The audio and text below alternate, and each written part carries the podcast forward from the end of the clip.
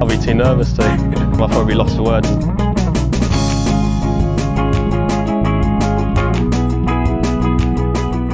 Hello and welcome to this week's Lost for Words podcast. I'm joined today by co-host Jason. Jason, hello. How you doing, Tommy? Right? Yeah, good. And we've got Will Wilcox as well, uh, Korn Ferry Tour, PGA Tour player, uh, winner on the Korn Ferry Tour. Hello, Will. Hey, how y'all doing? Thanks for having me on. Thank you for joining us. So, Will, we've got a we've got a lot to unpack today. I think you know, just going to go as we've just been speaking off air. It's, it's a, a, rags to riches story. You don't want to call it riches, but it is. Uh, you know, it's uh, you've had an excellent career to this point, and uh, I think you're now at a sort of place where you're ready to go again at sort of maybe a second part of your career, if you like. Definitely, yeah. I mean, it's I, I had a good good uh, run on the on the tour, and I sure do miss it. Um, but uh, but yeah, it's definitely by no means the riches, but uh, I I live in the southeast, so life is fairly cheap down here, and I'm just glad I saved uh, as I'm searching for the game. we we so you had a, a, sort of quick start into your uh, golfing life. Obviously, your, your parents were big into golf, and your mum actually worked at UAB, if I'm correct she was the coach there for 17 years yeah and, and she, but before that she worked for 10 years at a golf course. Um, she stopped doing the coaching in 18 and now she's in administration in the um, like hospital side of uab which is a you know kind of a big medical school. And uh, but yeah mom's uh, she, she's a birmingham alabama golf hall of fame member. So you know she's had a pretty sweet little uh, golf career. Absolutely. And and from a very early age you were sort of influenced by that and spent a lot of time at the golf course each day.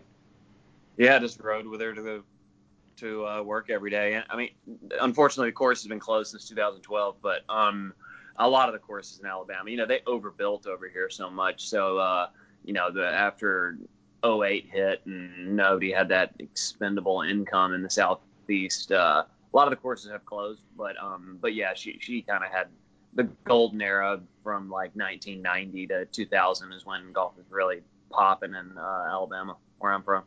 Yeah, and do you think that uh, I've sort of read some interviews yourself, and I think you, you're into several sports as a as a youngster, but um, you quickly realised that you kind of had to dedicate yourself to golf, maybe because of a lack of size for other sports.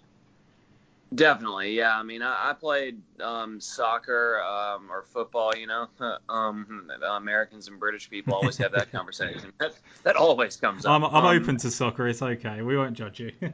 yeah, I appreciate it. Yeah, kids on my. Uh, it was me and four Scottish dudes on my uh, starting squad at uh, at college at my D2 school. But uh, but yeah, yeah, I wasn't a very big big dude, and um, you know, now I'm, I mean, I'm, I'm the heaviest I've ever been, and I'm 165. When I got my card, I was 135, and that, I was like 26. So. yeah, it's amazing, isn't it? Really, to because uh, I think was it baseball as well. You were quite into it from an early age. Yeah, I quit when I was about 12 or 13. I mean, once once the pitches started coming in at you know an accelerated speed, I had no chance. I mean, and I uh, couldn't cover a lot of ground with my short legs. And when when did you realise then that you were ready to um, maybe go to UAB as a as a college player, and when sort of the aspirations to become a professional? Um, probably 2008. Um, I mean, you know, I went to UAB 0405, and you know, Graham McDowell had just finished. Um, I, I believe, yeah, he left early, and uh, there was a couple Welsh guys on my team. Um, and uh, the, UAB thing was short lived, but uh, over at Clayton State, um, I was winning tournaments and, and, I won the Alabama Amateur and uh, got into some other big um, amateur events, but basically just in the southeast because I, you know I got exempt into some like the Sunnehanna, but it's so expensive to play amateur golf over here. Um, I played over there actually four times uh, in, on the Scottish kind of amateur uh, circuit order merit events, and I played the British Am too. I was blown away how uh, inexpensive everything is over there. You know, you can get into the British Am for like fifty bucks.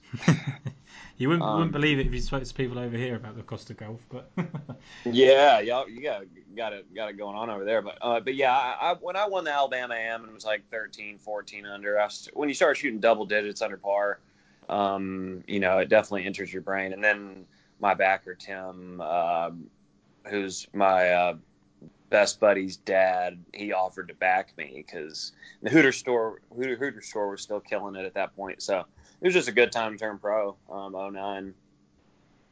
Yeah, and so Jason, I know you wanted to obviously speak a little bit about um, Will's time at UAB and, and you know going over to Clayton State as well. Yeah, I'm just. I mean, Will, obviously, you know, we were whatever it is. You said it's fine to talk about it. Obviously, through the later teens, I suppose. You know, you mentioned that you was a bit of an idiot at college. You was at the wrong place at the wrong time. It happens to plenty of people, obviously. Oh, um, yeah. um, so you know, we'll gloss over that. But you know, just for people to know what happened. You know, um, your relations with your family, obviously, at that time um, weren't going particularly well. And just to put it into context, you said you applied to get into the Navy in 2006, and and yeah. you, the way you say it, they wouldn't take you, and they take anybody, is how you say it. Yeah. yeah, yeah. I mean, it was wild. I, have become friends. I live in Columbus, Georgia now, and this is a huge military, uh, you know, base here, Fort Benning. And I'm friends with a bunch of military folks, and, and they're just blown away by the fact that I've tried to get into the to the military, just because you know what their life is so. They look at me like I'm some kind of like golfing god, you know, which I, you know, when you're when you're a five or six handicap and you, are hanging out with somebody that you know played on the tour. I mean, I, I can I can see where they're coming from, but you know, I I, I am impressed by their lives just as much lives just as much as they're uh, impressed with you know what I've accomplished. So, um, but yeah, yeah, I tried to get in the Navy in 06, maybe 05, and uh, it, yeah, I had a pending like you know drunken driving charge thing, so it was uh yeah, they didn't let me in, thank God. Just just just to bring up, you know, when you when you move from um, Alabama to Clayton State um, mm-hmm. I mean, the story is I've only read read what I've read, so I'd rather it come from you. It looks like it's literally a freak break. So your dad meets Barry Harwell, who's the who's the coach there, I believe. Um, yeah. And and how do you go from playing no golf for, at 20 years old, literally, um, and and really down the bottom, to be honest, to yeah. to literally getting a full scholarship uh, from Clayton State? What was the process of that? Um, well, I mean, I was a I was a good junior player, and you know I was still, um, you know, obviously young, and uh, I averaged 73 and change at um, at UAB in the in the four or five tournaments that I played. So like averaging 73 point whatever it was, um, that's a big deal in Division Two. I mean, you know, if you average 75 or better, you'll be an All American in Division Two, just because the talent pool isn't very deep. But um, but yeah, I mean, you know, the coach over there needed a break. He'd kind of inherited a team. You know, there was guys in the qualifying that would shoot a hundred plus. So, you know, the, the previous coach was in his late 80s, and uh, um, and so the team, you know, he didn't have a lot of time to travel around and and, and actually find players. So, yeah, it was kind of a, a struggling program. And then when he found out from my dad, who who's been running golf tournaments for 20 20 years now. Um, I've actually been helping him run some junior events in the off season just because you know, I like talking to the parents and the kids and stuff. But um, yeah, it was a pretty cool little deal. I mean, I was just scraping the bottom, hardly played at all. I probably played once a month for you know about a year, and uh, you know just because I couldn't afford it, um, and uh, couldn't afford anything. Um, I just ate at the restaurant that I worked at, but um. Yeah, it was uh, it was just a huge break. I mean, my my dad and I's relationship was strained at the time, and then they were like, uh, he was like, I ran into this coach that was um, recruiting at the event that I was running, and you know, I mentioned that you were, you know, a good junior player, and so the guy was just like, I'll give him another chance, you know. I mean, uh, so he came down there and offered me a a full ride. He gave me, you know, he gave him my cell phone number, and then the guy called me like immediately, and uh, he's like, you know, do you want to play golf again? I was like, yeah, yes, I sure. I'm do. ready. Yeah. yeah, I'm ready to not be being, you know, the the salad spinner, you know, doing prep cooking for five dollars an hour. Yeah. But the how difficult? I don't know if it made any difference because obviously it was a difficult period of your life anyway with what you went through at UAB and things like that. But was, did it become even more difficult because obviously your mum had worked there for so long and, and was such a big part of the program that you know did it kind of felt like you'd let her down in any way, anything like that at all? Oh yeah, yeah. I mean the whole thing sucked. I mean, uh, you know, it just to to work from six years old to 18 to try to get a ride to a D1 school and then to get a really good one. Um, and then to have that taken away, you know, I mean, it definitely didn't look good on my mom, although she kept her job for another, you know, 13 years after that. So it didn't, it didn't affect her job necessarily, but it was definitely embarrassing to her, I'm sure. Mm-hmm. Um, I mean, I was humiliated. You know, my my family was definitely, uh, you know, we were hanging our heads pretty hard. I mean, because I was I was like the second ranked junior in the state of Alabama, and um, you know, full ride to this second, third biggest school in the state. Um, you know, I couldn't go to Auburn because Patton Kizzire, uh, he he took up all the scholarship money, and then the other kid that was in my graduating class, Gator Todd, he uh, he took up all the money at Bama, and so I had to go to you know the third option UAB. But um, yeah, it was it, it sucked. I mean, you know, especially at 18, 19 years old, you know, you you feel like the world's ending. You know, that every slight misstep, it feels like everything's crumbling. Whereas, you know, maybe I mean, if I was to get a DUI now, it wouldn't be good. But, um, but you know, you just back, you know, when you're a kid, you don't take it in stride very well. You just think my life's over. Yeah, absolutely. I think that's the thing, isn't it? Is that obviously there was a bit of an immaturity there to even get into trouble in the first place. But then when you're not uh, of an age and, and you've not been through life experience, I suppose you have literally no idea. I suppose the reality kicks in that you can't keep doing things like this anymore. And like you say, you maybe thought you'd never play golf, not just professionally, but just you know at all because, like you say, you couldn't even afford to do it recreationally. Yeah, I mean the the courses in Auburn, you know, I would have just friends that were older than me that had jobs take me out and you know they would pay for the rounds just because I mean I you know they wanted to play with me because obviously I was a decent player and we you know um, we're from the same town and things. Just get you know Auburn University is a huge school, so I knew a lot of people that went there. But but yeah, I mean it, it, it sucked. I, I, had no clue that I'd ever get a chance again. I, that didn't even cross my mind. And then when they were like, you know, you you know, like in hindsight, I, was a good player, even though I hadn't played in a while. And of course, a Division two school would have wanted me, but I, I didn't even look down that path at all. I was just like, okay, golf's over um, which is what my dad told me. I mean, he, dad's a he's a tough love guy, so I mean, he was just like, he's like, you screwed this up, it's over. I was like, all right. yeah, you start to believe that, don't you? And and you know, how far do you think that really set you back? Because obviously, although you perform well at Clayton State, and and as you touched upon just before we got into this, is that you went on to the Hooters tour and you were successful there. But do you think if you'd have carried on as you were at UAB and the trajectory you were on, that the tour would have just happened sooner? Um, I mean, I really think I needed something big and life changing to happen. I mean, I, I really, I don't, I don't think so. I mean, I was too immature to to pursue anything. I mean, I, I just was hanging out with my, you know, no nobody at my school went to college. You know, where I grew up, nobody nobody aspires to be anything more than you know somebody just kind of scraping by in their home in the hometown. Um, so like yeah, I, I, I had absolutely no prayer at UAB. I was way too close to home, and um, and just took it for granted. So yeah, I mean, you know, I, I used to think about that because uh, UAB has better facilities. You know, it's a better program, bit bigger tournaments. You know, but but I really think it took something kind of earth shattering to kind of like jolt me back into reality. Yeah, absolutely. And Jason, you would obviously want to talk about the Hooters tour as we as we go on to that. Yeah, I mean, um, I was, uh, I mean, we've interviewed Ryan from Monday Q Info, who you probably know, who yeah. covers all the all the mini tours. Yeah, he says he says that you know you both get on well, and he he, he just, just sort of released a little snippet. I think when you you won twice, didn't you, on the Hooters tour?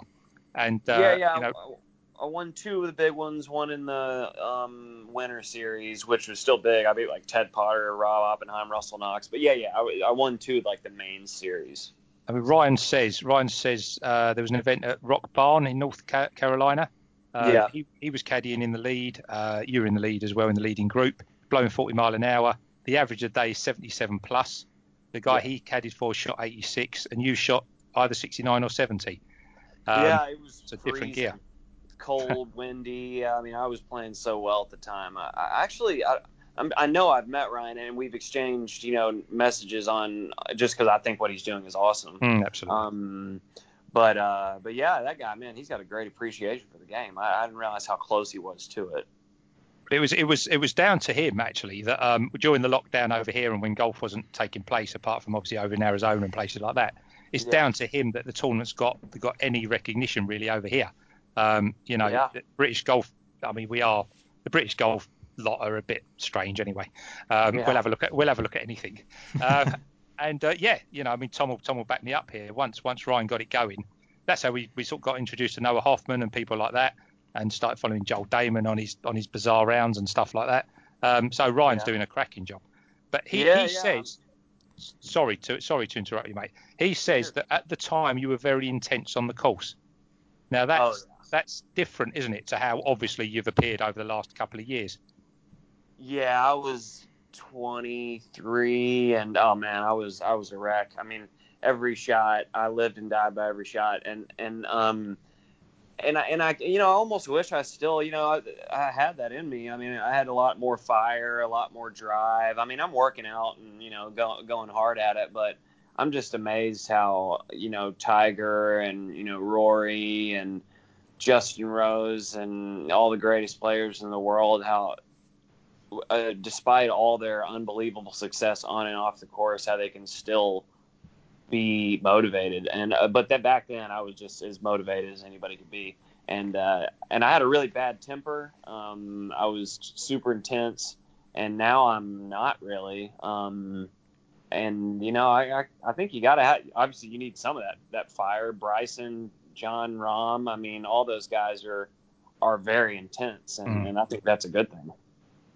And that's Yeah. the thing, isn't it? Is making sure it doesn't boil over because, like you say, you do need that intensity to get the amount of wins. Obviously, you won an awful lot as an amateur and, and in college and things like that. But uh, and and as we're going to go on throughout the the career here, is that you, generally speaking, there wasn't really a year in your career where you didn't at least have a chance to win. Okay, you didn't win every year, but you were always putting yourself in position. So I guess that intensity led you to being down that path. Yeah, yeah, absolutely. I mean, Tyrrell Hatton. How about how about him? Um, he, I guess that's how you pronounce the name. Um, he is so intense, and people love him for it. And uh, you know, it's it's gotten to points where people uh, maybe get a little frustrated with him, but man, you can't argue with his success. And um, and um, what an up and coming British player he is. Wow. Um, but yeah, I, I need I need some more of that fire for sure, and, and I hope uh, oh I can kind of regain a little bit of it over the next couple months.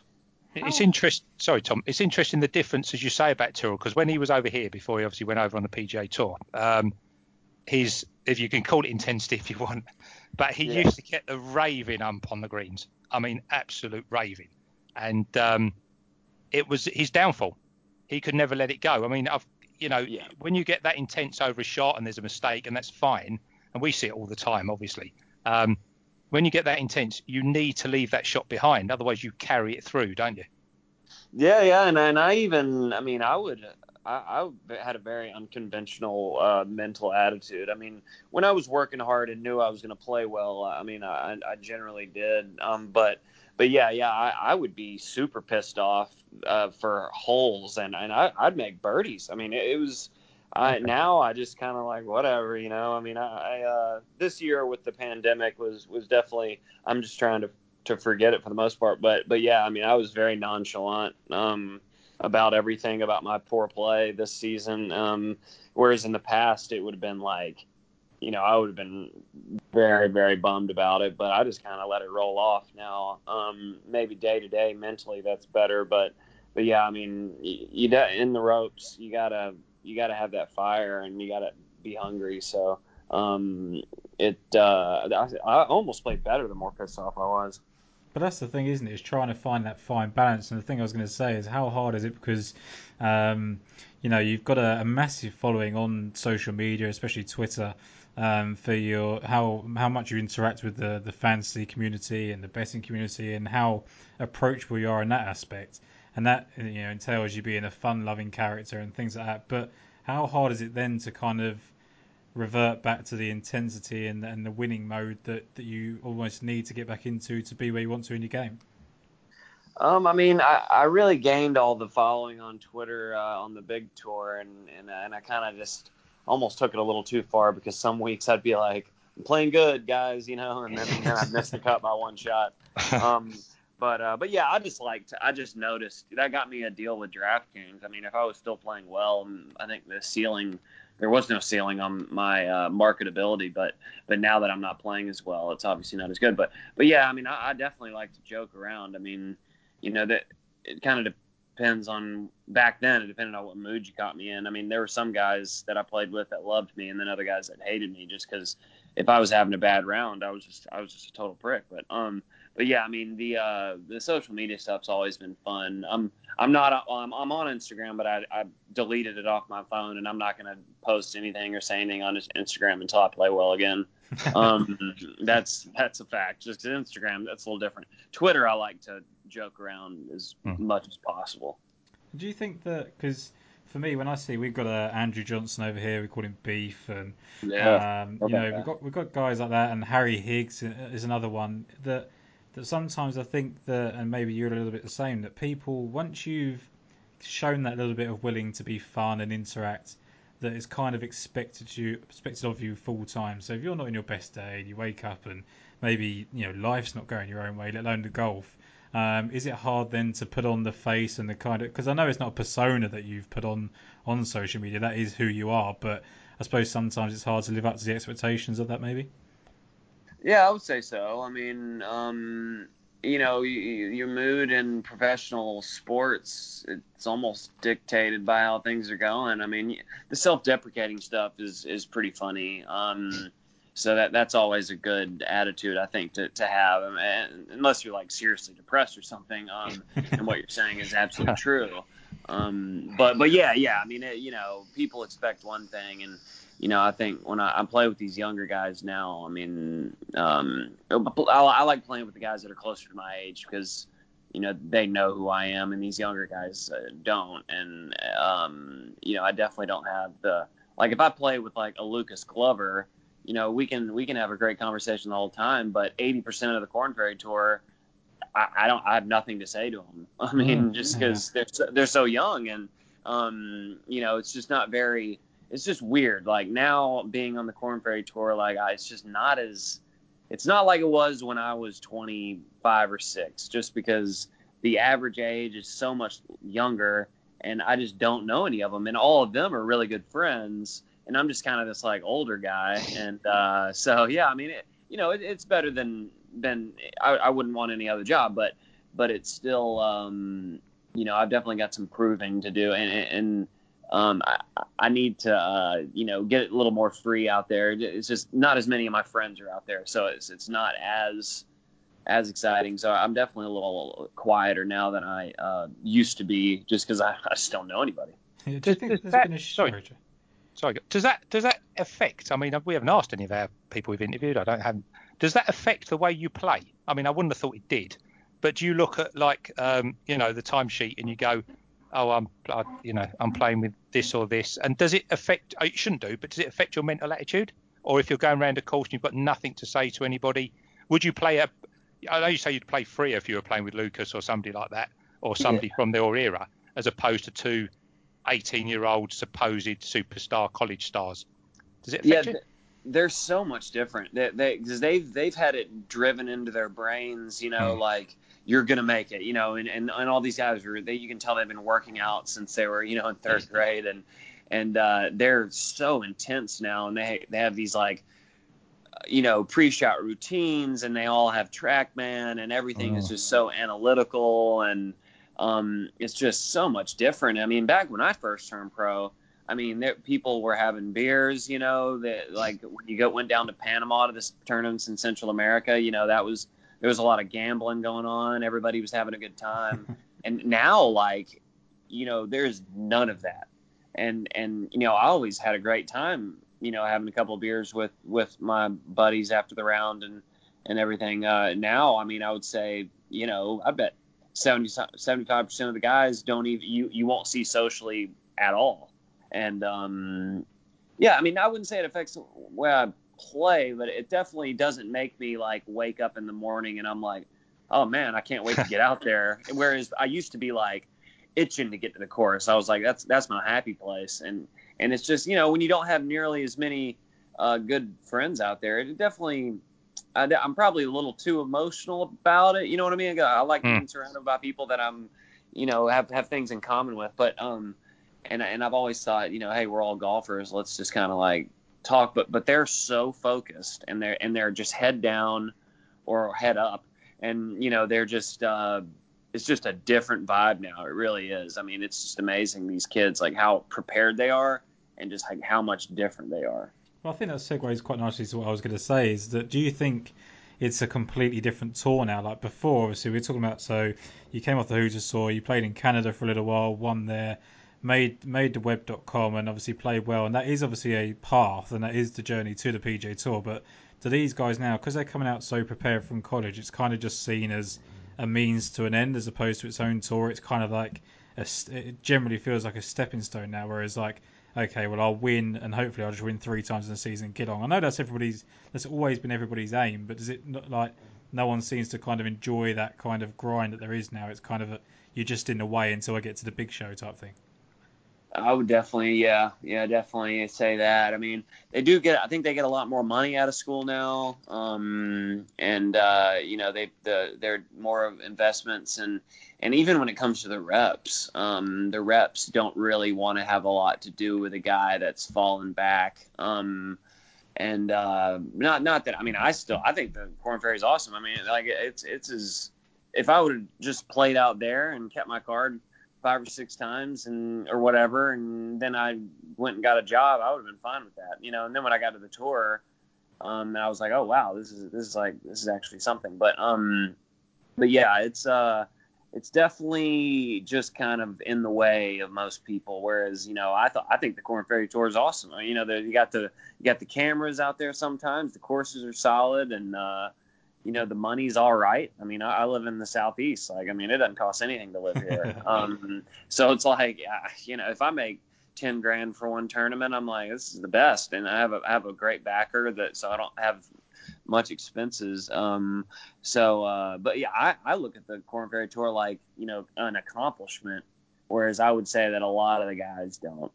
Yeah, and I think is that maybe then, like you say about people dropping back. Obviously, you've been there, you've been to the PGA Tour, you competed at the highest level, uh, and a lot of people when they when they drop down, maybe a bit later on in their career, they kind of see the Korn Ferry Tour as below them, don't they? And I think you're actually seeing it still not only as an opportunity, but you're you're happy to be there. And if you can if you can play there, and obviously, again, everyone wants to be at the PGA Tour level, but but I suppose it would be easier in a sense for you to go right. Well, I'm going to make everything I can of you know these starts I get and these tournaments I play in because it isn't somewhere, you know, like we said with with the college guys, they're they're just seeing it as a as a stepping stone, as a as a hindrance, whereas you're seeing it as an opportunity to play good golf and enjoy yourself.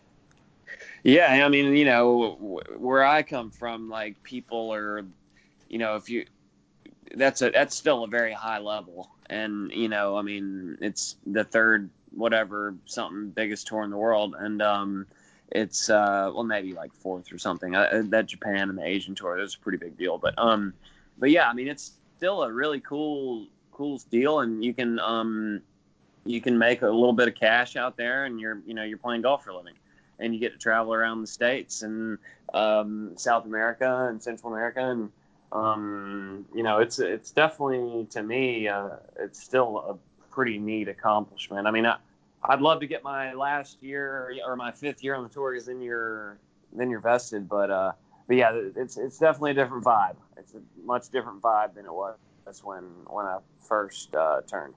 Yeah, absolutely, Jason. We're going to talk about the the 2010 season where uh, where Will played in Canada. Yeah, I mean, obviously, you, you know, played excellent. Won the uh, Dakota Dunes Casino.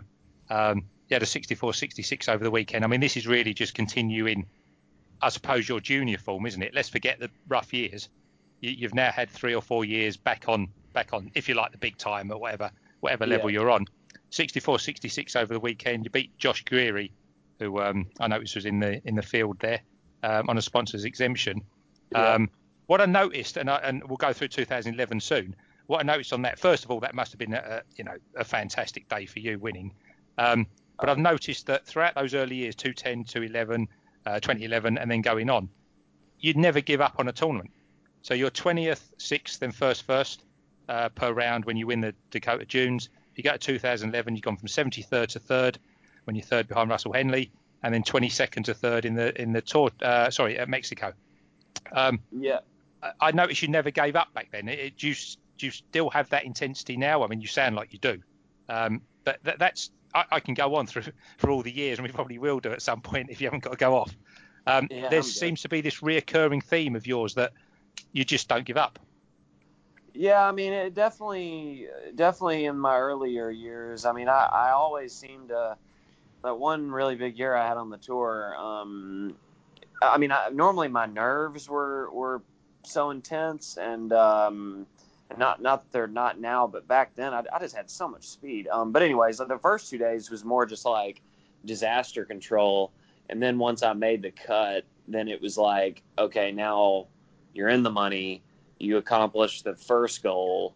Um, now let's try to just go low. Um, whereas if I if I could have had that mentality the first two days, then you know maybe I could have won the tournament by more shots. But but yeah, like winning that tournament in Canada was just such a huge bonus. I mean, I, I just I couldn't believe that that happened. Because when I when I landed in Saskatchewan, um, I didn't I wasn't even in the tournament yet. But my sponsor was uh, they they told me to fly up there. Um, Srixon did and then they and they said, you know, by by the time you're there, you'll definitely be in. And I got there and like you're not in. And then by like later on Monday, it, it was wild. Uh, and then later on Monday, um, they were like, okay, we we actually got you a spot. So, anyways, I you know I wasn't even hard in the damn tournament. And then they um they um got me in, and man, that feels you know a decade ago now, but that was one of the coolest deals ever. And my my caddy for the week was a local, uh, a native kid, and um, he got too drunk on Saturday and couldn't come. He didn't. He didn't show up. Did, didn't didn't show up, and we're in the last group leading, and then he shows up on the back nine. And I had this uh, just old member fella who caddied for me to this day. I, I think about that guy. He actually gave me 250 bucks, and I, I won 40 grand um, and uh, forty grand Canadian. Um, but uh, but yeah, like uh, that was just a, a really wild week. I didn't have to pay caddy, um, and I didn't have to do uh, you, you know, uh, yeah, I got to keep everything. It was awesome. Um, but uh, but yeah, yeah, that, definitely my weekend score is all when I'm playing well. The weekend is always a lot freer than than Thursday Friday. Yeah, I mean, you arrive. You arrive. Obviously, you um, arrive on the Korn Ferry in 2011, and it's it's a great first year, isn't it? Two thirds, 12th in the Tour Championship. Um, you, you must have felt that you've, you know, like you say, the Korn Ferry or Web.com or whatever it was called back then. You know, that was a deal. Um, that Yeah. must have that mu- you must have then thought all those years now are worth it. I'm on my way. Definitely, and I mean, well, 2011 was was I was like ninth in July, and the tour didn't end till like October then, so because there was no wraparound yet, and um, yeah, I had a weird thing happen in Mexico, and um, that just kind of got in my head, and I, you know, I kind of felt like other players were kind of against me, like, it sent- and it, it was proven to be bullshit, but I like I had this guy say that I like moved my mark, like you know a dimple to the left to get around the divot, and then they came and said something to me when I was on the first tee on Sunday, and uh, this this happened Friday like morning, and they didn't say anything till Sunday afternoon. So obviously, if if if somebody really thought I'd done something wrong, they would have brought it up like in the you know at least 48 hours after it happened.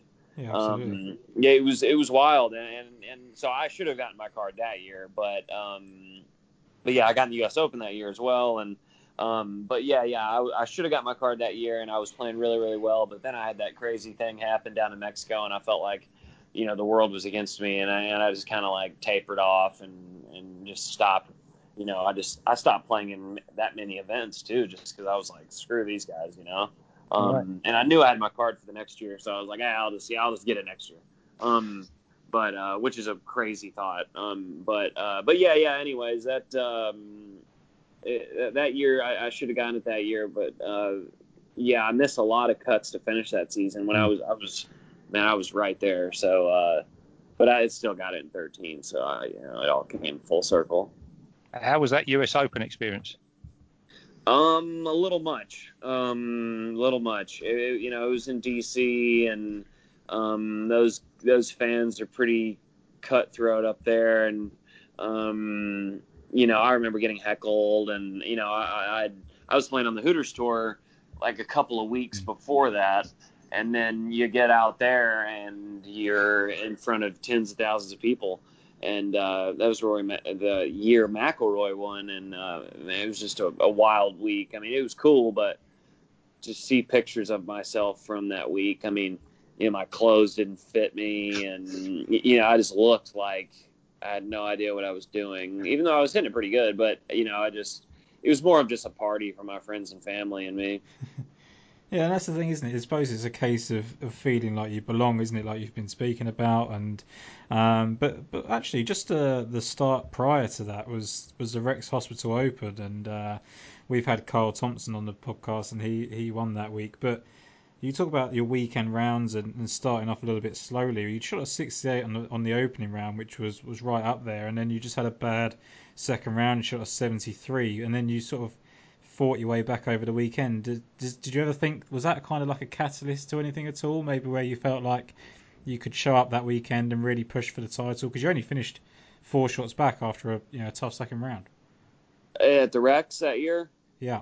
Yeah, yeah. I mean, I knew like if I made the cut, um, I think the good year I had on the tour, I think I improved my position from Saturday to Sunday. Um, I think 100% of the time on the cuts that I made. So so I mean, if I made a cut in my early years, it was like I have a chance to win no matter where I was. Um, so yeah, I mean, it just I, I basically just fought nerves. Like the ability and the talent was there, and the only thing that kept me from winning was my my brain. And then um, uh, yeah, I mean, if I made cuts, like I mean, 67 on Sunday was bad. You know, at the time, like I, you know, I was I was trying to shoot 65 or better on Sunday every time and just see how it shook out. But I'd always have one bad round. Um, and then in 13, I, I kind of fit everything kind of came together. But um, but yeah, I mean, it, you know, when you're playing well, the only thing that's going to stand in your way is your mental game, and uh, that definitely was the case at that point. Yeah, so we go. We fast forward to that uh, 2013 victory, and you talk about uh, nerves obviously being a big impact. I mean, you had uh, a pretty decent lead, I think, going into that final day, and you shot 66, 63 on the um, Saturday, uh, Friday and Saturday. Um, you shot 73 in the final round.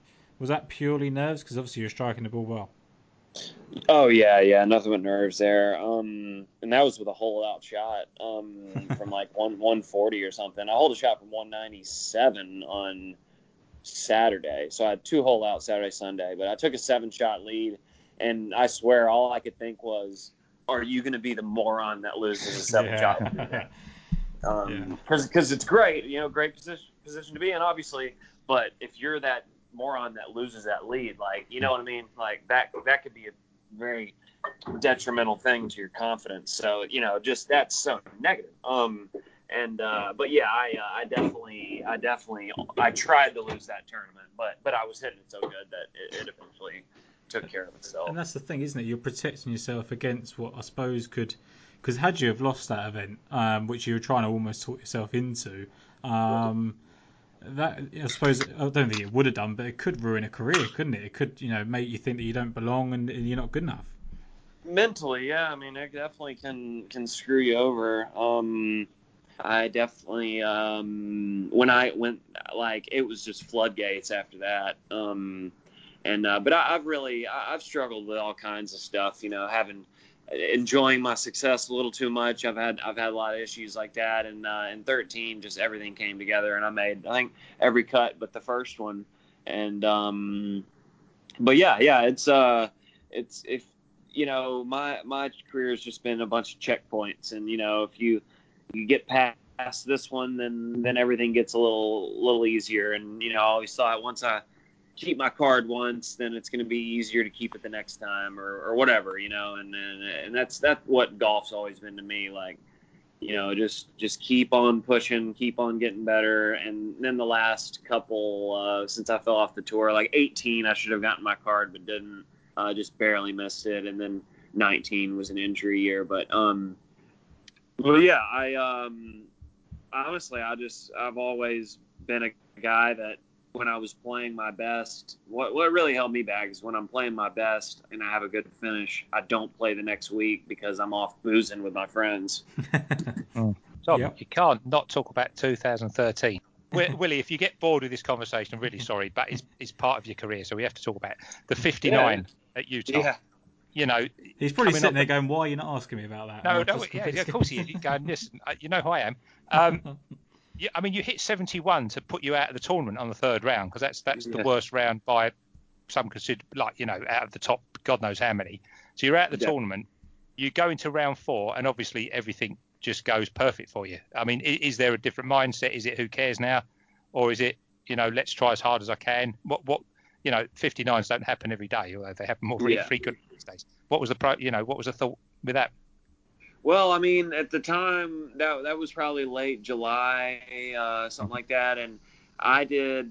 Um, I remember I did 440 push-ups and 110 pull-ups before that round. Um, I, I actually my the cyst in my right wrist uh, was purely because of the push-ups that I was doing. Now, I, if I do them, I do them on my fist. But um, but yeah, like um, I was so I was in such good shape, and Saturday just nothing went my way. Like it was one of those rounds. I actually eagled the first hole on Saturday, and then shot even, which is like catastrophic on that golf course. Um, you know, you just you don't even know what the hell just happened, and uh, just nothing went my way. Nothing went my way. But I was hitting it great, so it was just like, you know, that's that was just, you know, couldn't have gone any worse. Couldn't have got any worse breaks. And then Sunday, I'm um, paired with some guys that I know, some friends, and uh, a couple of funny caddies in the group. And um, yeah, I was just so prepared, and I knew how good I was playing. It just hadn't happened yet, and uh, um, just I'm I was I putted really well at the time, but I was also hitting my. I remember that week up in the altitude. I, I, I was I think they're about four thousand feet. I, was flying my seven iron probably two oh five. Um, you know, which I mean at that altitude I would say it was, it was probably you know about 190 or so um and uh, at sea level, but uh but yeah, I was just hammering the ball. Like I remember I needed to birdie the last two holes, shoot 59, and I hit uh, six iron, nine iron, seven iron pitching wedge on two par fours. Um, because I was just hitting these big sweeping draws, and uh, but they still had spin on them, so it's not like they were tumbling much when they hit the ground. But uh, but yeah, I mean, all I did was just throw my body at it as hard as I could, and I just hit these big draws. Um, I hit, I could hit my driver straight, but when it came to irons, it, they were considerable draws. But uh, yeah, I mean, it just kind of came together. You know, it was Mm. just it was just a product of hard work, um, and, and you know, it just kind of came to fruition in that round. Whereas the day before, it was the exact opposite. So it's like you know, you're in 37th, you're 10 back. Just see how many birdies you can make, and if you start making them, cool. Yep, cool. Absolutely, and also you had another a tied six finish after that as well. So you're clearly at this point because you shot 62. Uh, I believe it was the Albertson Boise Open as well. So you you generally were just absolutely striping it at this point, I presume, going into what would be- going on to be your first year on the PGA Tour. Yeah, yeah, and um, you know, I I had um, a little time off uh, after that. I didn't play in the uh, the finals because I had some shit going on with my family. But um, but yeah, I ended up getting my first start at Sony and got in the final group on Sunday there. But Mhm. um, but yeah, I uh, um, had a decent year on the tour. You know, made like 600 or just a shade short of 600, and uh, you know that was a hell of a lot more money than I would have ever expected to make in a year. So, um, but yeah, yeah, I, 13 was was the year. I, worked my my ass off down in uh, St. Croix, um, which is an island um, in the U.S. Virgin Islands, uh, not far from uh, the BVI's, British Virgin Islands. But but yeah, like uh, I had I had my little my uh, little training ground uh, getaway, you know, bubble that, that I used, and, and that worked out uh, with flying colors. We, we think we, me and Jason were talking about this earlier, and this the St. Croix where you base yourself as well now, don't you? Every you know go to practice and train, and do you think that plays into your success in playing? You play well in the wind, as you talked about. There, you got a final group at Hawaii. Um, you know, just island living in island golf. Is there any link there at all? Definitely, yeah, yeah. I mean, the wind in St. Croix from December one through uh, mid late May pumps 20 plus every day, and, it, and it's a really nice breeze. And uh, you know, you're having to hit you know nine irons from 80 yards and stuff, and you know, just cool little shots like that. And um, I love like you know six irons from 136 and it's, and it's blowing 28 in. Um, just just so many times I can think of shots like that. Um, and and you know I, have always done good at the Bahamas events, mm. whether I was playing good or not, just because I can hit the ball super low. And and honestly, I, I think uh, I mean yes, that, that, to answer your question, that, that, absolutely is the reason I've done well in the wind. But um, but now just the way the golf equipment's gone, um, you know, it's kind of away from my like uh, kind of natural way of playing, like the kind of old school like open stance, hands really low through the hitting area, uh, a little higher spin, you know, lower launch. Um, whereas now it's a high launch, low spin, um, bombs away, and uh, so you know, I know that's not a great excuse, but at the same time, I mean, my the drivers uh, back then were were a hell of a lot different than they are now, and because uh, the technology is just going in the the way of flying it as far as you can. Um, but you know, I always, you know, I should have played in Europe because I, I, think I could have done well over there because I know those courses are tight and you know, you got if you can keep it low, that's that's a bonus. And uh,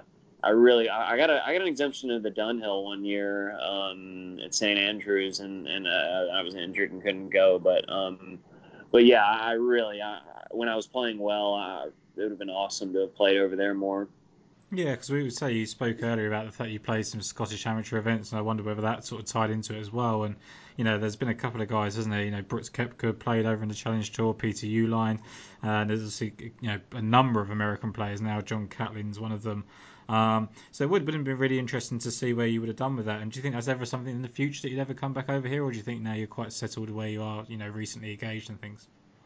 Uh, I mean, I don't know. Uh, you know, I, am gonna really have to find some magic with this game. Um, it's uh, you know, if I was still like 27, 28, uh, absolutely.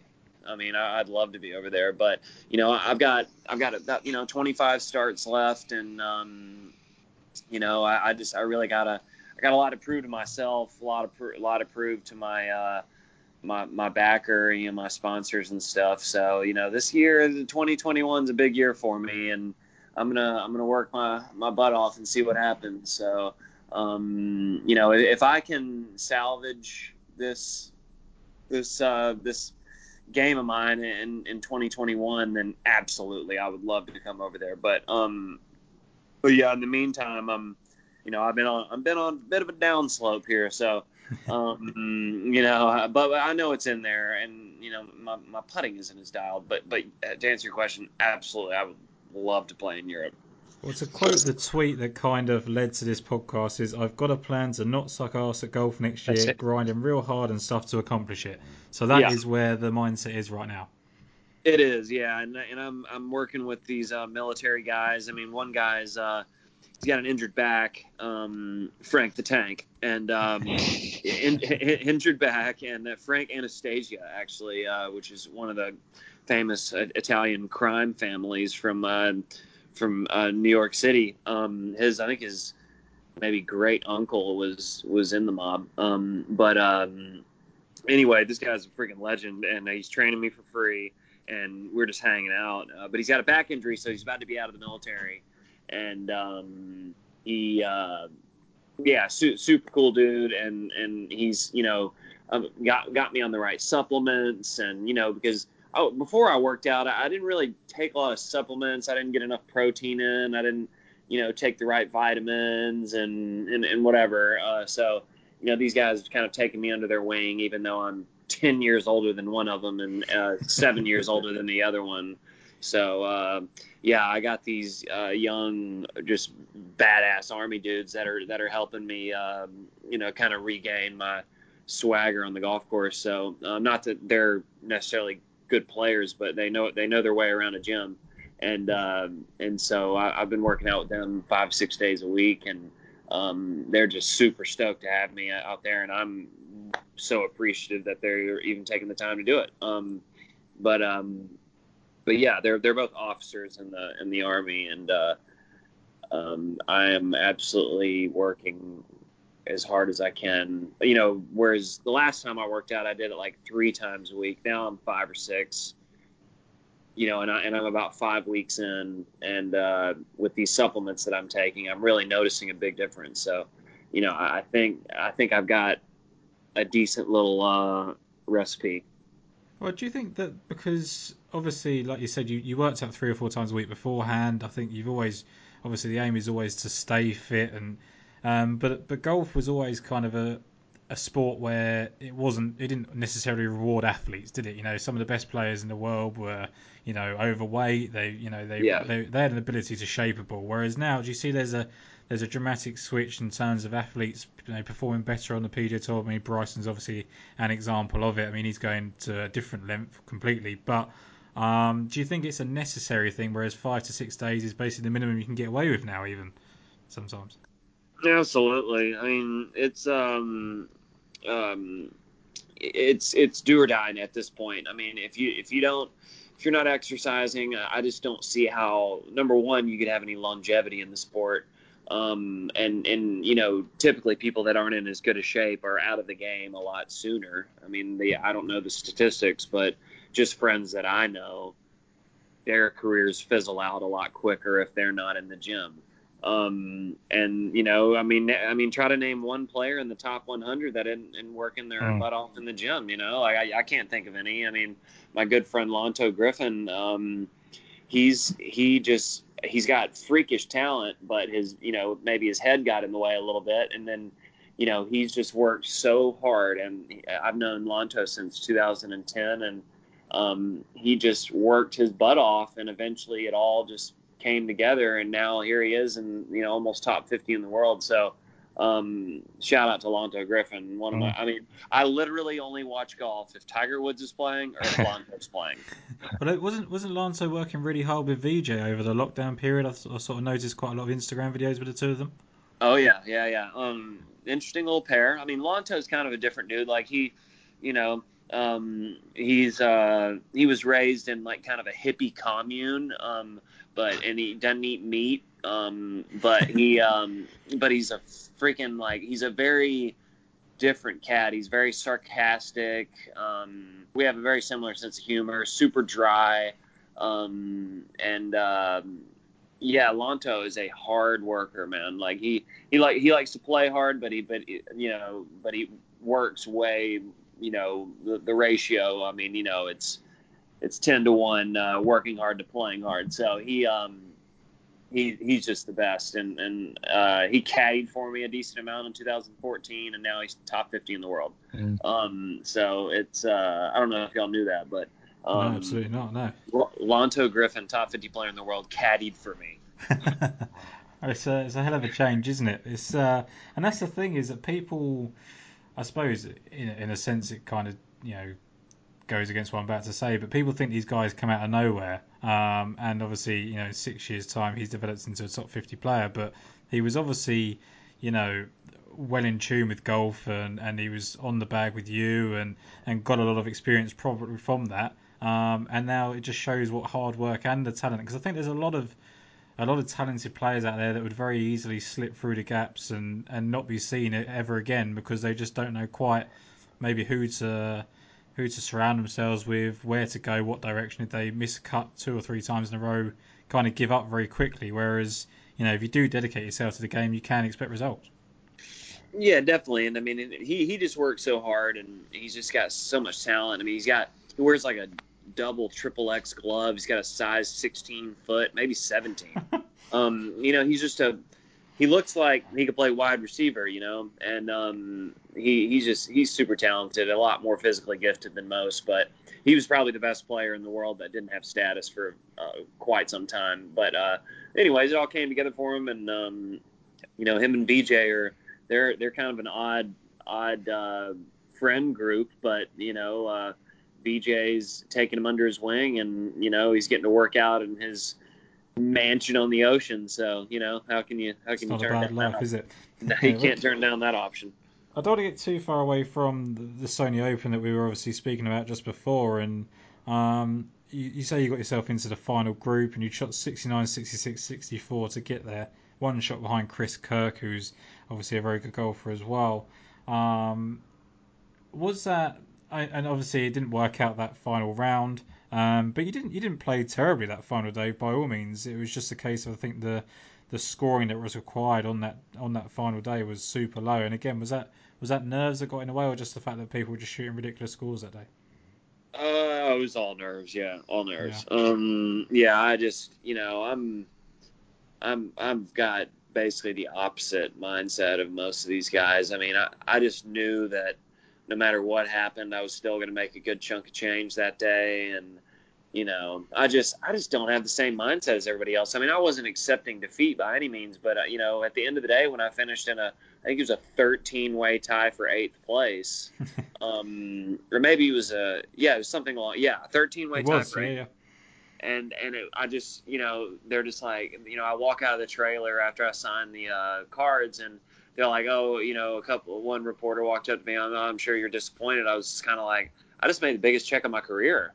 Um, you know like that was my answer and they're like huh you know that's not what I was expecting. Um, you know because some people would be like hanging their head but I was like screw that we're going to the bar.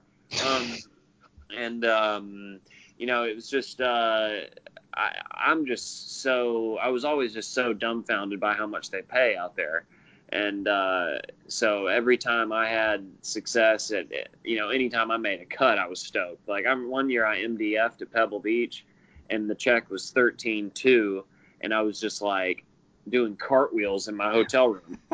um, whereas most people would be like, "Oh, I'm not playing on Sunday," but you know I still got paid. You know I was like, "This is amazing." um, you free trip to Pebble Beach, like let's go. Mm-hmm. Um, and uh, so, yeah, it was definitely uh, um, that day went fine by all accounts. You know, my opinion. Well, I was going to say, uh, was it kind of the thing I was going to say? Was it the best thing for you in the sense that you got some confidence, knew you kind of belonged on tour from your very first start that year, or did it sort of hold you back? It clearly didn't hold you back. So I guess then it did give you the confidence and kind of the appreciation of the money and, and the enjoyment that you could get from playing on this tour. Oh yeah, for sure. I mean, it was it was epic. I, I was um, I was so excited about that week, and then, then I went through a lull, didn't play well. Obviously, Torrey Pines is really difficult, and um, missed the cut there, and then made the cut at Pebble. Didn't really get anything else for a while, and then did all right in uh, Puerto Rico, but I ended up having a fourth and uh, a couple of really solid finishes in, in good tournaments. Um, but uh, but yeah, it was you know that that whole year in 14 was was uh, was just kind of like a whirlwind. I just remember being in the scoring trailer with with Tiger and just seeing him walk around, and I was more just a kid in a candy store. You know, I was just wide eyed and just you know I just couldn't believe it. I, I just I just couldn't believe that I was there and then I was still able to you know scrape together a top 150 finish on the money list and, and keep my card. So then at 15, I just went absolutely oh. ape ape shit out there. So it was um it was uh yeah a pretty cool. Um, it was a, a sweet ride. I mean, I wish I would have gotten a little bit more out of it because I know I played good, but I just I didn't get that many starts those first few years because statistically getting your card in 2013-14 was the worst year to ever get your card because you got the average starts was like 16 or 17 starts for the Korn Ferry graduates, and uh, you look that up. Um, normally you'd get 26 starts, um, but I got 15. Wow. Um, so that that's that's taken into account, and so I was able to make that 600k, or I think it was I say I don't know. It was 586. Um, uh, you, you, know, I, I, keep up with all that stuff mentally, but um, but yeah, like um, that year was a very very hard year for rookies to keep their card, and I was able to. So you know, that was yeah, that was a uh, show that I belonged. Jason, you got any more to touch on that one before? No, not, to... not not on 14. No, I mean, you know, like you say, it's it's a, it's a great first year. You've worked your way into it, and and it must have been you know, to end, you end the year tied 14th at the Sanderson. I mean, you must have been under some sort of pressure to uh, do something there to keep your card. You're obviously aware of of what you need to do going into those sort of tournaments, aren't you? Uh, yeah, I mean, but I got the event in Malaysia, um, you know, yeah. and that, that that was able to get some, st- you know, a couple starts in the fall there, even with uh, 126 to 150 status. So, um, you know, I, I didn't do well in Malaysia, but I still got seven or eight FedEx Cup points, and you know the the trip was paid for, and I think I still made you know twenty grand or so, and um, or, or whatever it was, and uh, and then I did good at the Sanderson, which was you feel like sixty grand or eighty grand or something like that. I don't really remember. I just remember taking my sister and her husband in a limousine to the Alabama Auburn game. Um, so uh, yeah, I definitely didn't uh, didn't um, shy away from from having fun after I did well. But but yeah, I mean that for the end of 14, having those good finishes was was awesome, and then 15 was just the year from you know that was the best year ever on the golf course. Mm. 15's at 15 is just amazing, isn't it? I mean, you really, it's, it's only lacking that number one, isn't it, really? Um, Yes. you know, five top tens, uh, that second at Barbasol. Actually, when I was re- re- sort of researching this, I found um, the Golf Channel clip or whatever it was at Barbasol, and you had um, three of the top five shots of the week. So I Yeah, think it yeah, I I mean- goes something like Wilcox, Wilcox, Piercy, Piercy, Wilcox, something like that. Yeah. Yeah. yeah, it was wild. I mean, um, I um, it was uh, in front of my hometown crowd, and um, you know that a lot, I think hundreds of people from my hometown came down there, and you know there's there's maybe 150 golfers in that county, and to have hundreds of people come, drive two hours from my hometown to come watch me, uh, but I was just striping it, and um, you know I'm in Alabama, I'm playing with Jason Gore, which was awesome because he's super cool. Um, and uh, yeah, that that was that was a life changer that that tournament. And uh, um, I mean, my chipping was so good then, and uh, my putting was not great, but uh, but the ball striking was stupid. I think I mean I was I think two in total driving. I think I might have been one in all around uh, or ball in ball striking, and um, yeah, that year, I mean, to go from, I, I still struggle with this mentally. I was number one in ball striking in 2015, and here I am in 2020, like trying to find my game. It's just like, how does that, how does that happen? Um, but that's golf. But I mean, you, you look at we, we spoke about how you grind throughout a tournament. I mean, Puerto Rico, I was looking at. You made the cut by one in 105th place. Oh no, sorry, 105th after the first round. Made Yes. the cut by one, 57th, and finished sixth. And it, it, it just, uh, like I said to you earlier, that continues a theme throughout your career. And I, I think that's you know that's incredibly admirable. There's only Um, one shot out of the playoff as well, isn't it? Yeah, one shot out of the playoff, yeah, and you know it's just unfortunate there was five guys in that playoff. Um, but uh, but yeah, and then I then I went to the next, next week. I paired with Jim Furyk on Sunday, and uh, you know finished like 30th or 33rd or something like that. And uh, but yeah, yeah, I mean, I, I, when I'm playing well, it's just my nerves and my brain that keeps me out of it. And then when I finally let go, I attack. And uh, and but you know I haven't haven't really gotten those those good. Uh, good juices flowing since 2018. Uh, but I mean, I, I started off 19 with two fourths, and this year I got off to a good, uh, you know, a, a fair start. And but yeah, I mean, I, I only played a couple of events this year, so I'm not really worried about it. But but yeah, yeah, big opportunity next year. Um, you know, it's uh, it's kind of a year of of redemption for me. At least I hope it turns into that, and because I definitely, you know, if I can if I can get as close to 40 as possible doing this, I mean that's huge because I'm just to get a house on a lake in Alabama and chill out. Um, and uh, just you know, I'm not moving to you know I lived in Jupiter for five years and Mm. and uh, you know luckily didn't get crushed too bad down there because I made a little bit of money on the house. But but yeah yeah I mean I you know I've been I've been paying my parents' mortgage for you know seven eight years and you know I give everything that I can to my parents because they, they've they've been there for me and uh, but yeah like uh, yeah I just wanna I just wanna support my family and um, try to play and uh, you know avoid having a job for as long as possible. the thing is, is that you know professional golfers and, and athletes in general, I think, especially in basketball and American football, there's a lot of talk about uh, paying back your, your parents, you know, for what they did, the sacrifices they went through, etc. Um, and and that's all well and good when you're, you know, number one player in the world or you're, you know. On million dollar contracts a week in, in American football. But the fact that you give everything back now, even you know when you're limited resources and not making a ton of money every year, uh, is that you know based on kind of the rough start you had as a as a junior and, and a college career and things like that? Uh, yeah, I mean, just my dad's got back problems, and um, and and my mom is just an angel.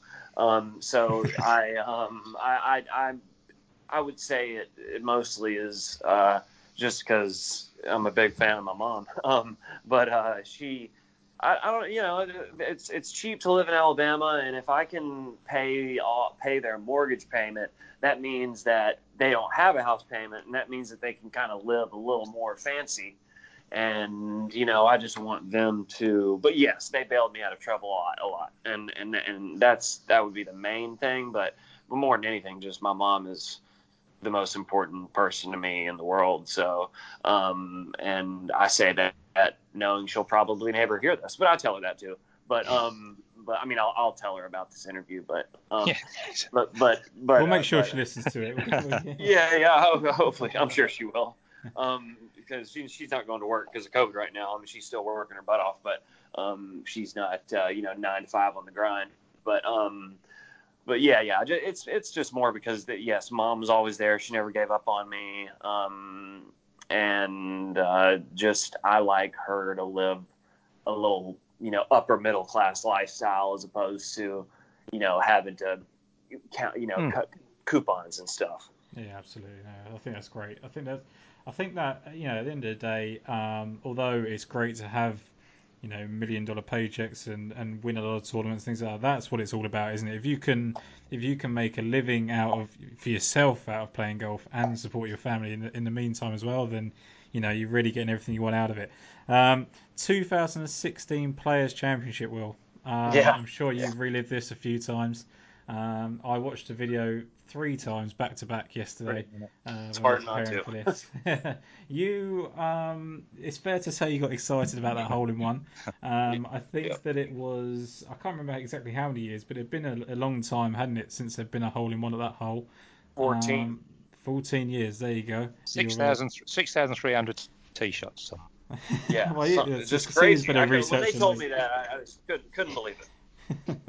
and uh, what I find great about it, not only your reaction, but to me, as soon as that ball landed on the green, you appeared to know it was going in. Is that true?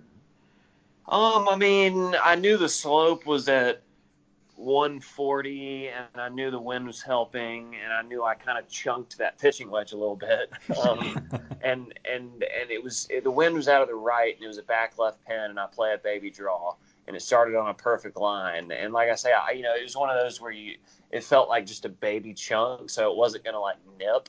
I mean, it did, it bit, it looked like just a well hit pitch shot, but uh, but being a full swing, it, it, it was going to roll out 10 feet. And it was just one of those, I could just tell that it was, it just looked really, really good. And, and I was thinking, okay, this is going to fly straight into that slope. But I swear a gust just like, just gave it a little push. And uh, it flew that extra yard or two is where it would land on the top of the slope and then have a chance to release.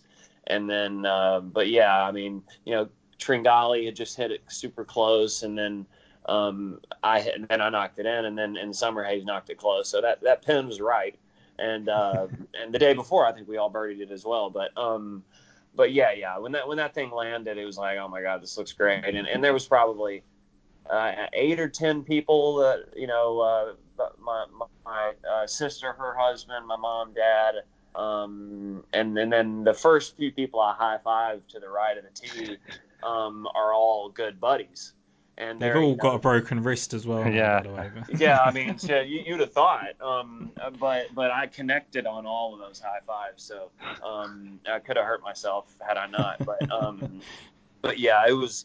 It, it, I was starting to play really bad, and you know, I'm like, oh god, here we are. Let's go to the players, this hard ass course, and you know, I'm gonna I'm gonna go out here and hopefully not embarrass myself. And then in the first round, I played well. And then in the second round, I was just like, you know, God, making this coat be so cool. Last place is like 25 G's, and you know, I mean, which is a, a very odd way to look at things, but it, it simply is the way I look at things. I mean, I mean, in my hometown, you can get like a decent house for 50 grand. Um, like no kidding, like no kidding. And and so it's like, you know, I just any any anything that I make on the golf course is just a bonus. Um, so anyhow, I really wanted to make that cut. And then when that went in, I moved to like sixth place or something. I still had 10 holes to play, but but it was just kind of like I would have had to do some pretty gnarly stuff to miss the cut. But I mean, honestly, when it went in, I was just like, oh, sick. Now I'm probably gonna make the cut.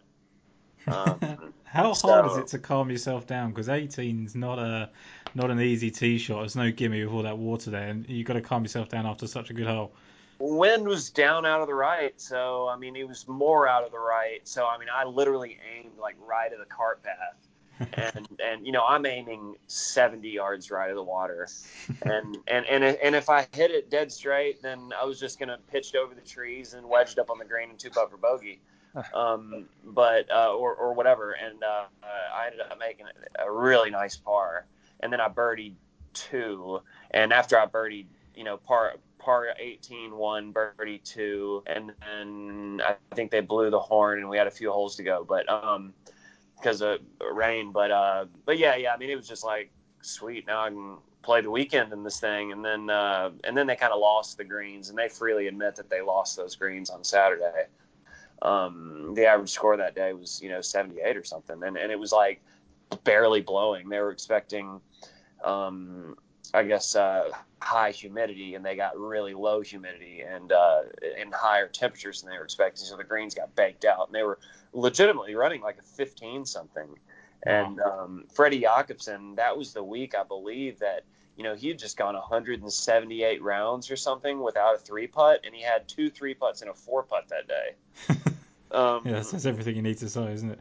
yeah, it was wild. But uh, yeah, the hole in one was uh, the hi- highlighting moment in my career, and they sent me a really cool like collage plaque, like legit thing from the tour, and it says it was one of the greatest moments in Players Championship history. And I'm just like, all right, relax on that one. But but yeah, it was definitely you know for finishing 72nd, it was still like life changing. Do you think because I look at someone like Joel Dahmen now, and he freely admits he said it on a few podcasts now that he only plays golf for money. Like he he doesn't have any aspirations really to to win. If it happens, great. Um, but you know he does it because he can't make as much money doing anything else, which is and sometimes I think it gets criticised for that. Some people find it really relatable. Do you find because obviously you- you've had a, a career of winning tournaments at every level you've played at, except for the PGA Tour, although you've come close in that as well. Um, do you think that that you know being so content with making the money and making cuts maybe inhibited you going on to win things? Do you think there's a another level of intensity you'd have to find to get those wins at all? Definitely. I mean, I you know I only play to make money. Um, I I I commend Joel for that uh, attitude. Um, that's a it's just dead on. I mean, you know, like I, I I couldn't care less if I win ever. I couldn't care less if all I care about is is living comfortably, providing for my mom, and um and and not having a job. Um, so that's kind of the main thing. You know, I don't have to have a job. Um, and uh, yeah, I mean, I don't care if I ever win, but it, I want five years. Uh, just 'cause then you're fully vested. Um, but uh, yeah, I, I absolutely uh, am exact same uh, mentality as uh, as Joel on that one. But that's the thing, isn't it? I think that some we we kind of, I suppose, golf fans, golf media, kind of look at uh, all golfers as the same, right? So you know, Tiger Woods is this guy that's grown up and he's a winning machine, and and nothing else matters but golf, um, winning titles. You know, he had all the money he needed from a very early age, so. I think that frees him up, doesn't it? You know, by 99 or 2000, he never needed any more money ever again to live comfortably. So it could easily be all about winning. When you've got when I guess you come from humble beginnings like you have and and things like that, you know, it becomes, you know, like Jason and I, we, we have jobs because we want to support our families and things like that. And that's that's exactly what it is for you. It's just that you can do it by enjoying and playing golf. Yeah, yeah, same same deal. I mean, you know, it's it's just it's not punching a time card, but it's uh, it's similar. And um, yeah, I, I just yeah, I, it's very a means to an end. I mean, I love to play, and it's you know I love the the way people treat you when you're playing well, and conversely when you're not playing well. It's it's, uh, it's a little different. Um, and unfortunately, in the last year, I've had to kind of see people. You know, they, they just they don't know what to say to you. You you know they almost feel they feel so bad for you, like oh my god, poor guy. And it's just like, no, not poor guy. Like, you need to start throwing out numbers. I will, um, but I'm not going to. Um, but yeah, it's. It, I just look, look at it like a, like I'm a, you know, you know, for a couple years there, it was like I was a brain surgeon or something. You know, it was, it was like making that type of money. I mean, um, and you know, I, I had a one friend that said to me, um, he's an electrical engineer, or no, mechanical engineer, um, and he goes, he's like, you know, that one year you had on the tour, it would take me 22 years working as a mechanical engineer to make that. And so when, when you hear that, it's just like, holy shit, you know, I, I don't have a college degree. I, I don't have um, anything like that. And um, so, I, you know, it's just, it's against all odds. And it's just a cool way to make a living. And I just, I really hope I can salvage uh, this, this damn thing next year. I just, you know, that would be, that would be really cool to get another four or five years out of it. Absolutely. Well, talking about Tiger Woods, um, obviously you've spoken of your admiration for him. Um, I think I read a story that you kind of upset him once, and and you know it feels like you've never been able to kind of repair that. Was it were you videoing him on the range or something, making a swing? Yeah, yeah. I had um, I just downloaded Snapchat and I didn't really understand much about it, and um, Okay, and I, I didn't know that I didn't know your thing was public. Um, and so so I you know and I, apparently I had a lot of followers and um, so I videoed him hitting balls pre uh, the unveiling of his new club sponsorship after Nike stopped. Or I, I Oh, think no. he was hitting the white-headed TaylorMade, so it was so obvious what he was hitting on the range. And um, yeah, sure enough, uh, Tiger found out, and um, apparently, I, then and they may have been messing with me, um, but but apparently he was. You know, I was still on the tour at the time. And apparently, he wasn't too excited about it. So, um, which which I understand, and, and and they even had the gall to say like it, it affected his TaylorMade deal in some way, which is that's total crap. But um, but yeah, yeah, that, that, I'm I sure was he did okay out of it. I think he's gonna be fine. And um, but yeah, I was so mortified that I could, you know. But at the same time, I was like, hey, he might know who I am now. It's one way to get his attention. Well, who did you upset more, Tiger at that time or Brendan Steele with your Drake? Um, yeah.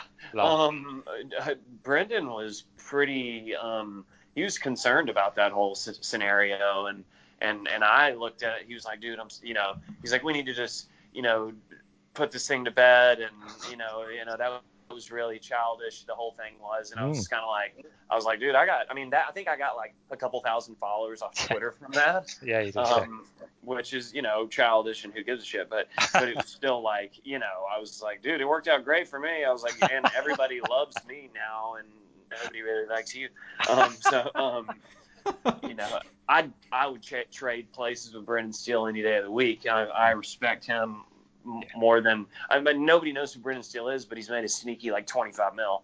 Um, so you know he he's a he's a legend in my, in my book. But but yes, he he definitely he ratted me out to the tour for playing uh, vulgar music on the driving range. I, I, I like the way you said. I like the way you said in the tweet. If you'd just asked me to turn it off, I would have done. Yeah, yeah, I would have been more than happy to. Yeah, I, I, that's, that's right, yeah. Quite right. You- mean- you- life, isn't it? It's just life. You know, let's let's get on with it. Yeah, Yeah, exactly. Yeah. I was like, and you know, and it made me look kind of cool in the end, and it made him look kind of not. So it was just, uh, but but at the same time, I mean, who's having the last laugh? Let's be honest. Brendan Steele. But I suppose that's like you say. I mean, you've gone from upsetting Tiger Woods on Snapchat to uh, upsetting Brendan Steele on a driving range, and uh, Tiger knows who you are now. And, and Drake called you was it Wave God or gave you a nickname with some description? So Exactly. Yeah. yeah, it's not a bad uh, bad way to upset people and get out of it, is it?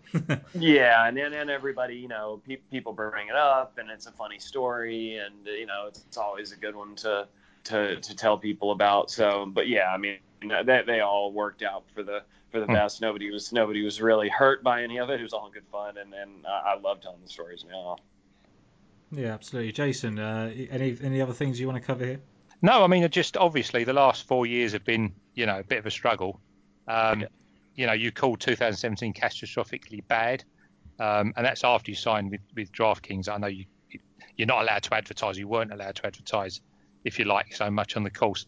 Um, you've got obviously those Bahamas finishes that, that really are the only thing that we can talk about over the last four years, and we've explained why and, and fully appreciate your play in the wind. Is it injury that's done it? Is it is it because I now obviously you've discussed about working really hard now. We've interviewed a few people, Scott Stallings, you'd know, um, who've said that despite his wins, um, he's been working really hard on his fitness and his weight. Uh, we've interviewed players that you may not know from over here, that have set that have been really good junior players that haven't gone through it and have now made big changes. So there's new caddies or new regimes, and you sound like you're doing the same. Um, so Yeah. all I really want to know is has it been injuries or has it been you, you called yourself lazy in one of the interviews I read? What what you know? What's yeah, at the end of the day? What's the reason?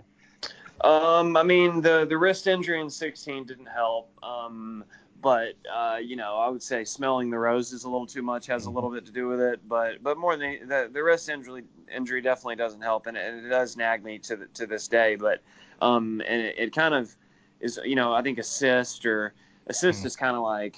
I mean, I don't, I don't necessarily know what I'm talking about, but but like I would say it's kind of like a gout situation where if you drink too much or eat eat crappy and you know things like that, then the little inflammations in your body are going to be um, are gonna are gonna come out. So I would say that it has a little bit to do with that, and um, you know I, I just I get to where I'm you know just pissed off about playing bad, and I'm like ah, I'm not even gonna touch a club for a little while, and but now I've I've rededicated myself, and I'm you know I'm taking taking all the right steps. But and in 18 I, I had a I had a, a good year. I was so close, and um, but um, yeah, I um, you know probably a, little too much um, hanging out with the lady, and you know going out to dinner and having that extra bottle of wine. But uh, but yeah, like it's it's it's a complacency thing. It's an injury thing. It's um, it's wow, I've made a lot more than I would have ever expected thing. Um, and uh, but now now that my back's against the wall, that that generally when I can kind of turn things around. But uh, yeah, I'm just clinging to that 2018 season where I was like, okay, you know, I almost had it there. Um, and uh, so, so yeah, I'm just hoping uh, I can can find that find that swagger again. But but yeah, I, I, it's a, it's a mixture of uh, being lazy and uh, and and the wrist kind of bothering me, and and also my putting. You know, putting has a lot to do with this this sport, obviously, and um, and you know, my putting just it's not as magical as it once was. Can, can Yeah, I ask you? Sorry, sorry, Tom. Can I ask you as a player as well? Just saying, I've, I've always been interested in. You're we, it's not necessarily the hole in one, but you look at a par three. Yeah, let's call it 180 yards. Doesn't really matter. Pretty innocuous par three. Yeah. Why Yeah. is it such a struggle? 180 yard par three, as opposed to putting you on a fairway with 180 yards, uh, you know, on a long par four. Not you, but but generally, when when obviously you, you when you're watching, I know the greens are, are built differently, obviously, to make it a more difficult hole. But what is Yeah. that difference in the in the mindset? Um, I mean, I guess that par threes are definitely looked at. I would say 180. I would I would say more of like a 200 yard shot from a fairway and a 200 yard shot from a, a par three tee. Um, the 200 yard par three is like, oh man, this is one of the harder holes on the course. But then you've got a 500 yard par four Hmm. that you have a 200 yards into, it, it maybe doesn't look as difficult. Um, and I would say a lot of it has to do with the way they design uh, the. I would say the greens are a little more funky on a par three, but but no, I I definitely hear what you're saying, and and, and it's I, a lot of it's mental. I, I would say you know people people can struggle on par threes, you know, and and uh, and I don't know. I mean, uh, you know, a par three like uh, it seems like a two shot swing is a Yeah. lot easier to occur on a, on, on a uh, on a par three, a two versus a four, and um, I mean. I don't know. It's one of those weird golf things where it's the same club, it's it's the same shot, but but it's but I would say they trick up the par threes more and they tuck those pins just a little bit more. I, I, I would you know the pin placements have a lot, lot to do with that. Mm. Um, that, that that would be my uh, yeah decent No, opinion. no, no, fair Do you think also maybe it tends to do with the fact that when you, you stand up to a par three, I mean, this is talking from a completely amateur point of view, but you know, if I'm on a par three, I kind of feel relaxed that I can just kind of hit one and, and, and that's it. And and maybe you're on the on a PGA tour and that level, you kind of think, right, I'm on a par three, I need to bird this or I need to get close. And there's certain par threes you can't attack like that. But is it a case of maybe getting too aggressive sometimes with those as opposed to taking par on a par four, for example? Yeah, yeah. I mean, a lot of the par fours that are difficult, you know, you're you're totally cool with making par on, and uh, Mm. in the par threes, it's like you know making a nice up and down with a five iron is, is, is a big deal. Um, whereas just hitting the center of the green with a five iron on a par four is is just more just managing your game. Um, but yeah, I mean, it's definitely um, it's a mindset. And um, yeah, the uh, on par three, if you see a, a sucker pin, I think you're more likely to go for it. Um, whereas on a par four, you know, the opposite. Yeah, steer clear. Uh, uh, you know, you talk about clinging on to how you performed in, in 2018. I mean, there was a four for second, an eight for third. You know, a couple of opportunities to win there, um, get your card and things like that. And and there's a there's a guy I think you know uh, that we've spoken on the podcast before, John Peterson. He talks about um, how close he came to to certain levels, and it feels like you're both kind of at a stage in your life. I mean, you, you got engaged in the year. Congratulations on that, by the way. Um, you know, it feels like you're both kind of in the same stage of life where uh, you, you kind of had your fun, um, you, you've had your kind of lazy period, or you're kind of maybe accepting your limitations and not pushing through those type of thing, and, and now you're both ready to go and make as, you know everything that you can out of golf without putting too much pressure on yourself at the same time. Yeah, I mean, uh, how recently did you guys talk to uh, Peterson? Uh, it was uh, back in April, May time. Yeah. Nice, nice. And, and he, in 2021, he's he's going to make a, a good push for it. Yeah. That's awesome. He, he's such a great ball striker. It's ridiculous. Um, but yeah, he he's a very fiery player and, and gets down on himself. But uh, but yeah, I mean, you know, he's got. I think he might have two little boys now, and um, you know, he he's got a very comfortable life. He loves to hunt and fish, and he lives on like a, you know, his family's got a ranch in Texas, and yeah, he's just at a different point in life and uh, you know he he started out so hot as a pro, and and uh, he was a can't miss kid. Um, you know, NCAA champion. Um, and uh, but yeah, it's definitely a different mindset when you get into your 30s. Just like JJ Killeen, uh, who's become kind of a presence on uh, social media. Yeah. Um, the West Texas Driving Range Pro. He uh, he's he's a he's a funny dude, and you know he, I mean, he was so damn good. And uh, but yeah, I would say we're all kind of in a in a similar boat where it's just like, you know, kind of do or die. You know, now or never. Uh, you got to get it rolling, and uh, and if you don't, it's not the end of the world. We'll just uh, pursue other me- means of um, uh, of making money. But but yeah, I mean, uh, Peterson was definitely one that uh, I never expected to uh, ever fall off the PGA Tour. Um, but he was sidelined by injuries as well. But um, but uh, yeah, I mean, just getting older. You know, you're in your 30s, and not all your little buddies out there on the Korn Ferry Tour anymore. They've either moved on or mm. quit. Yeah, and I, just think that obviously not maybe similarities in your games so much, but both dealt with injuries. Both um, both have kind of look, looking into this season as not uh, you know a be all and end all, but I think you've both got the characteristic that maybe when your back is against the wall, that you should succeed even better because it's suddenly a case of you know you've got no choice. This this is your way. You've got 25 starts now to to go and make as much as you can out of it, and and we both personally believe that you'll obviously go and make a success of that. But it, it maybe takes that kind of moment to get there. Yeah, yeah, it definitely takes a, a total refocusing of the mind and getting that hunger back. Um, the hunger is so key um, and uh, I'm just trying to, to regain that. And in, in 19, I didn't have it at all. The pandemic kind of derailed me, but um, but yeah, like uh, I uh, I just I just got to act like I'm 24 again, and it's my you know first 25 starts, and I, you know I'm just gonna give it my all and and try my best. Whereas in other years when I had like I mean I have full status, but like I'm gonna kind of act like I have conditional just because when I have conditional, you're like you have to play well. Um, and and that always seemed to to help uh, with the, uh, the the work ethic leading up to it. So yeah. Yeah, and that's the thing. When, when we sort of mentioned earlier in the in the thing is is are you treating this as a second part of your career? And that was not to kind of say that it's like a last chance saloon, but you know you're you're 34 now, which isn't old. Like it's not old at all. You can play yeah. golf up until you're uh, 50. I know you spoke about if you get to 40 and you're still playing, you're happy with that. But you know, say in these 25 starts, you, you you pick up a win, you pick up two wins. You know, great.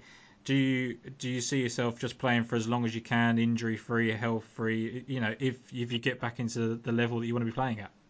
Definitely. I mean, if I can, if I, I'll have a total mental uh, resurgence if, if I can just you know get off to a good start and all this uh, hard work in the off season pays off. So um, yeah, I mean I, will I'll definitely regain that hunger if, if I start getting the results because I mean you get the you get the confidence from the good results. So uh, and, and from and from working hard, but but more than anything, if you know if your bank account's going up, then I mean things are going well. So um, but yeah, yeah, I hope I can get that. I hope I can get that um, that just hunger. That's the main thing. It's just you got to be hungry because everybody else is.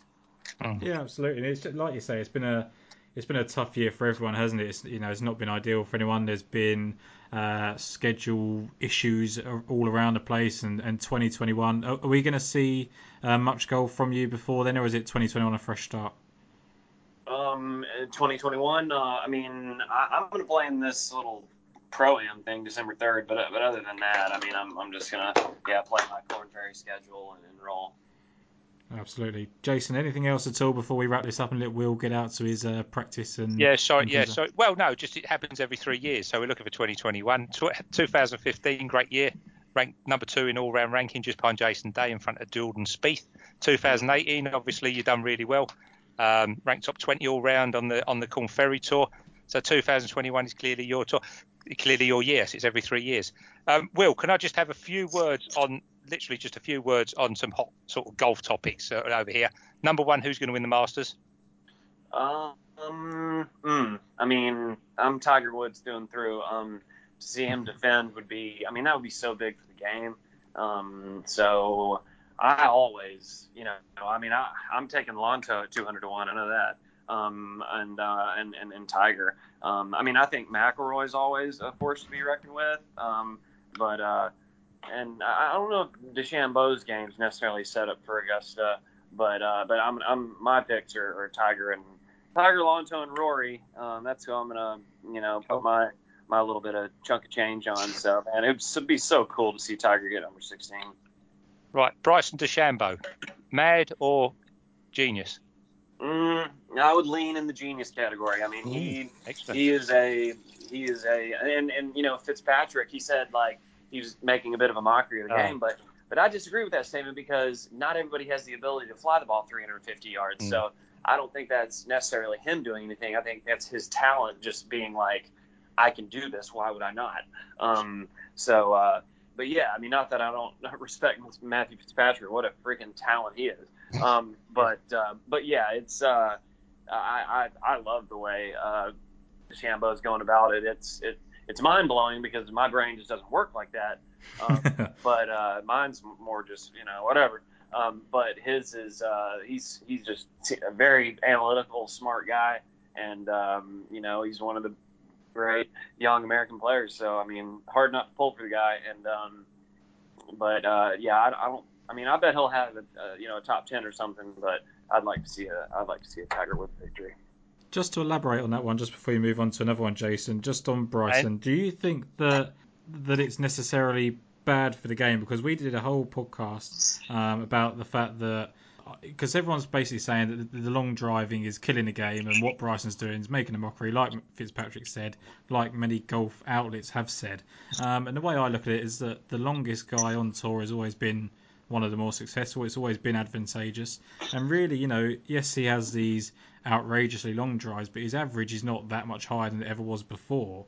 Um, it's just maybe a case of uh, the fact that he's possibly not the most likable character, although I think, again, that's maybe just misconstrued by the way that, that he goes about things compared to everybody else. Yeah, I mean, he um, he just uh, has just a unique ability to to break the game down in a different way. And um, but yeah, he's he's a freaking stripe show, and uh, and and I, he doesn't go with driver every time. Um, when he does go with driver, it, it, goes farther than most, if not all. But uh, but yeah, I mean the the driving distance, the averages are, are a little bit skewed because it's not like they're pulling out the, the big stick on all the, the driving holes. But um, but yeah, uh, he's uh, he's he's changed the the way everybody's thought about it with the longer driver and everything. I heard Phil's to put in a longer driver and uh, a few other players. So um, he's definitely making uh, making waves in the game, and uh, I think it's awesome. Yeah, I just wanted to get kind of your your take on that because for me, uh, I find it brilliant. I think it, I think what he's doing uh, should inspire everyone else on tour to push their limits. I think that everyone else should strive to achieve that, and and the guys that kind of see it as unfair will, will just naturally get left behind because golf's going to go that way regardless of whether Bryson does it or not. Um, and not being the longest driver yourself, I just wonder whether you found it. Uh, it makes you despondent, or whether it does make you push to try and get that speed back and, and gain those yards as well. Yeah, I mean, I, I gotta, you gotta be, I think, at least 115 miles an hour club speed, and you know, you're seeing his get up there in the mid 130s, which is getting up in the long driving category. Um, you know, I mean, the guys that swing at 120, which is, you know, more than um, more than it used to be. Um, I'm I'm only swinging at like 12 or 13 right now, 112, 113, which is just just nothing. So uh, yeah, I've got to get my speed up 115 plus, and um, and you know I, I absolutely am doing a lot more in the gym, uh, just like everybody else. Um, and so I, I need to uh, I need to strive to to everybody can take a page out of his book, and, and it seems like everybody kind of is. Yeah, sounds good to me. Right, well, we're going to leave it there. We're going to let you get on with your day. Um, right. Thank you very much for joining us both. It's been a it's an absolute pleasure, and mm, thank you. We hope that you know when 2021 rolls around and, and you start making those starts that you've got there and and you perform well as we're expecting to, that maybe we can chat again in a year's time and uh, reflect on some of the changes and, and what's happening in your game. Yeah, hopefully it's uh, hopefully it's good good uh, conversations. We have good things to talk about. But either way, uh, I appreciate the time as well. And uh, yeah, thanks for reaching out. Thanks, thanks you, Will. Yeah, thanks, Will. Good man. Cheers. Good luck.